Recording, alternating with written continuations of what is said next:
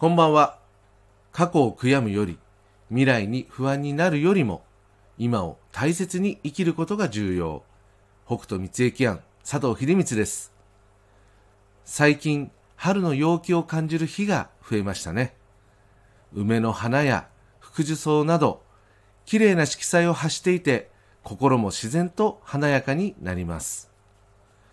そんな自然の息吹、季節の移ろいを感じることは、自らの体や心を季節になじませることにもつながります。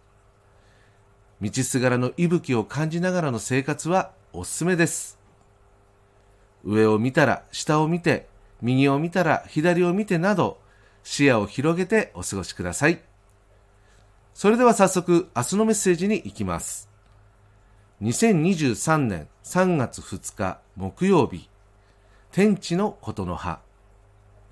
未来準備が進みやすい気が巡る日。育成、蓄積に助力が働く。一人でではなく、周囲と協調しながら進める意識。うちの力は後に表に出すように、姿勢は謙虚に臨む。こちらの補足ですが、豊かな未来に向けた育成の気が巡るように読み解けます。今の豊かさより、未来の豊かさのための育成、蓄積といった未来視点の準備が良いように見受けられます。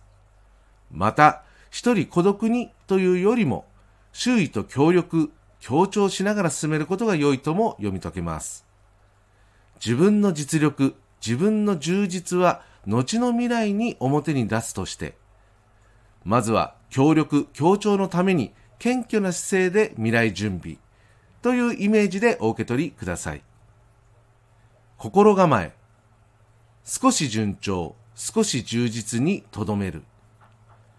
こちらの補足ですが、もっとやれる、もっとできるということを目指すより、少しゆとりが出た、少し余計にできたということにあえてとどめることが良いように見受けられます。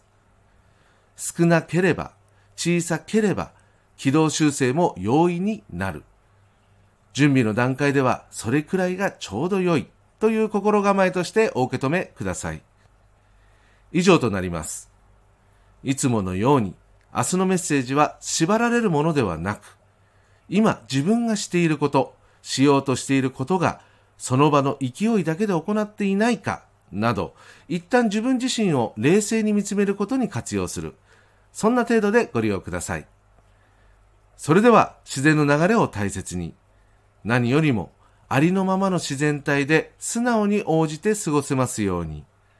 明日も心豊かにお過ごしください。北斗三重キャン佐藤秀光でした。ありがとうございました。